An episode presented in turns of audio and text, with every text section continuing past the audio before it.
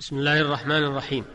الحمد لله وحده والصلاة والسلام على من لا نبي بعده وعلى آله وصحبه ومن اهتدى بهداه وتمسك بسنته. أيها المستمعون الكرام السلام عليكم ورحمة الله وبركاته. نتحدث إليكم في هذه الحلقة عن عناية الإسلام بأموال القصار من اليتامى والمجانين والسفهاء.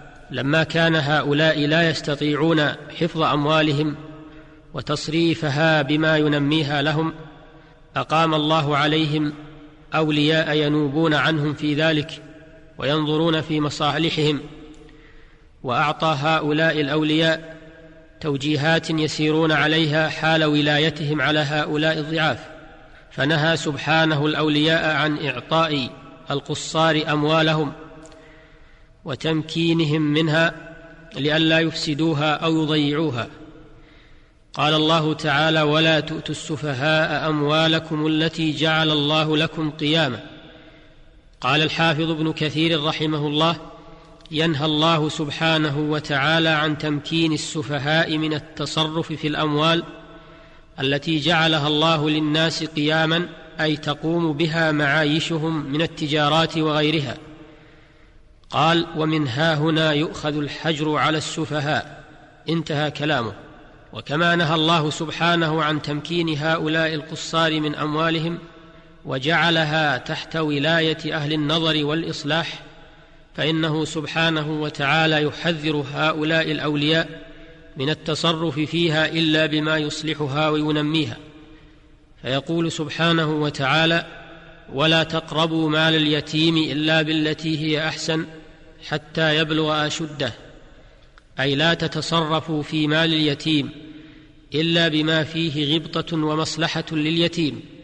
عن ابن عباس رضي الله عنهما قال لما أنزل الله تعالى قوله ولا تقربوا مال اليتيم إلا بالتي هي أحسن وقوله تعالى إن الذين يأكلون أموال اليتامى ظلما إنما يأكلون في بطونهم نارا انطلق من كان عنده يتيم فعزل طعامه عن طعامه وشرابه عن شرابه فجعل يفضل الشيء فيحبس له حتى يأكله أو يفسد فاشتد ذلك عليهم فذكروا ذلك لرسول الله صلى الله عليه وسلم فأنزل الله تعالى ويسألونك عن اليتامى قل إصلاح لهم خير وإن تخالطوهم فإخوانكم. قال فخلطوا طعامهم بطعامهم وشرابهم بشرابهم. ومن هنا تدرك مدى اهتمام الصحابة رضي الله عنهم وتورعهم عن أموال اليتامى. ومن الإحسان في أموال اليتامى إشغالها في الاتجار طلبا للربح والنمو فلوليه أن يتجر به هو وله أن يدفعه لمن يتجر به مضاربة لأن عائشة رضي الله عنها أبضعت مال أخيها محمد بن أبي بكر رضي الله عنه. وقال عمر بن الخطاب رضي الله عنه اتجروا بأموال اليتامى كي لا تأكلها الصدقة كما أن ولي اليتيم ينفق عليه من ماله بالمعروف ولا يقتر عليه.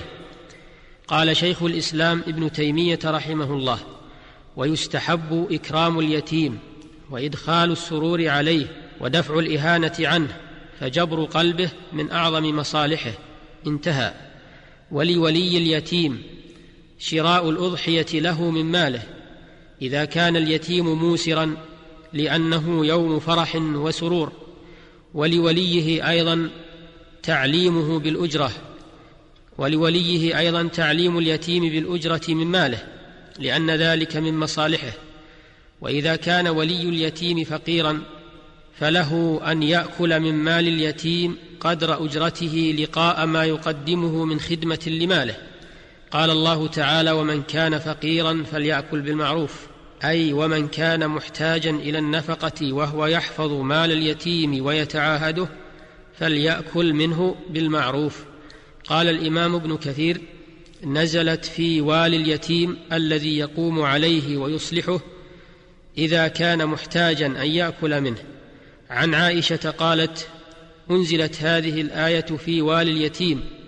ومن كان غنيا فليستعفف ومن كان فقيرا فليأكل بالمعروف أي بقدر قيامه عليه.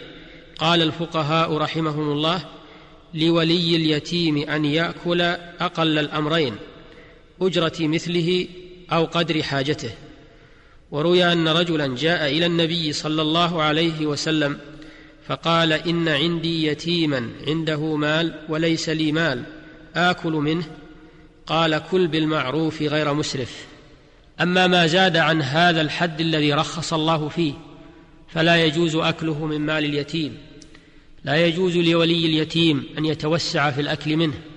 قد توعد الله عليه بأشد الوعيد. قال تعالى ولا تأكلوها إسرافا وبدارا أن يكبروا. قال تعالى ولا تأكلوا أموالهم إلى أموالكم إنه كان حوبا كبيرا.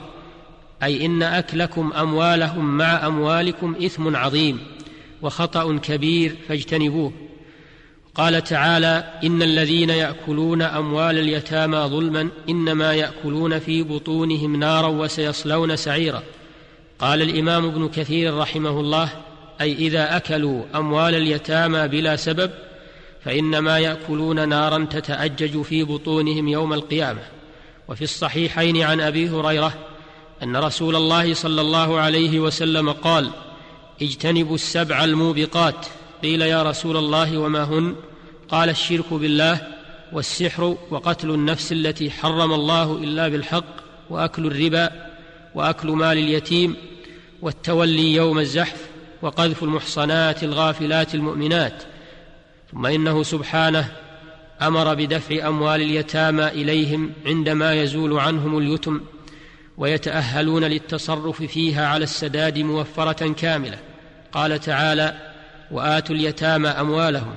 وقال تعالى فإذا بلغوا النكاح فإن آنستم منهم رشدا فادفعوا إليهم أموالهم. وقال تعالى فإذا دفعتم إليهم أموالهم فأشهدوا عليهم وكفى بالله حسيبا.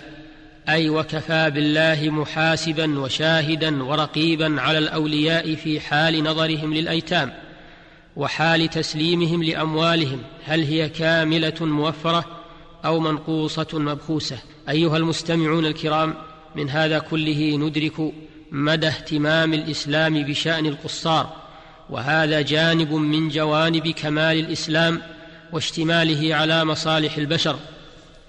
وصلاحيته لكل زمان ومكان ورعايته للضعفة والمحتاجين. كما ندرك أيضا ما يجب على الأقوياء نحو الضعفاء وما يجب على ذوي القرابة لقراباتهم. كما ندرك ما هو أهم كما ندرك ما هو أهم من ذلك وهو مراقبة الله سبحانه وتعالى وخشيته في كل حال وأنه تعالى مطلع على تصرفات الأمناء والأولياء. نحو من تحت أيديهم. هذا وإلى الحلقة القادمة بإذن الله تعالى. نستودعكم الله. السلام عليكم ورحمة الله وبركاته.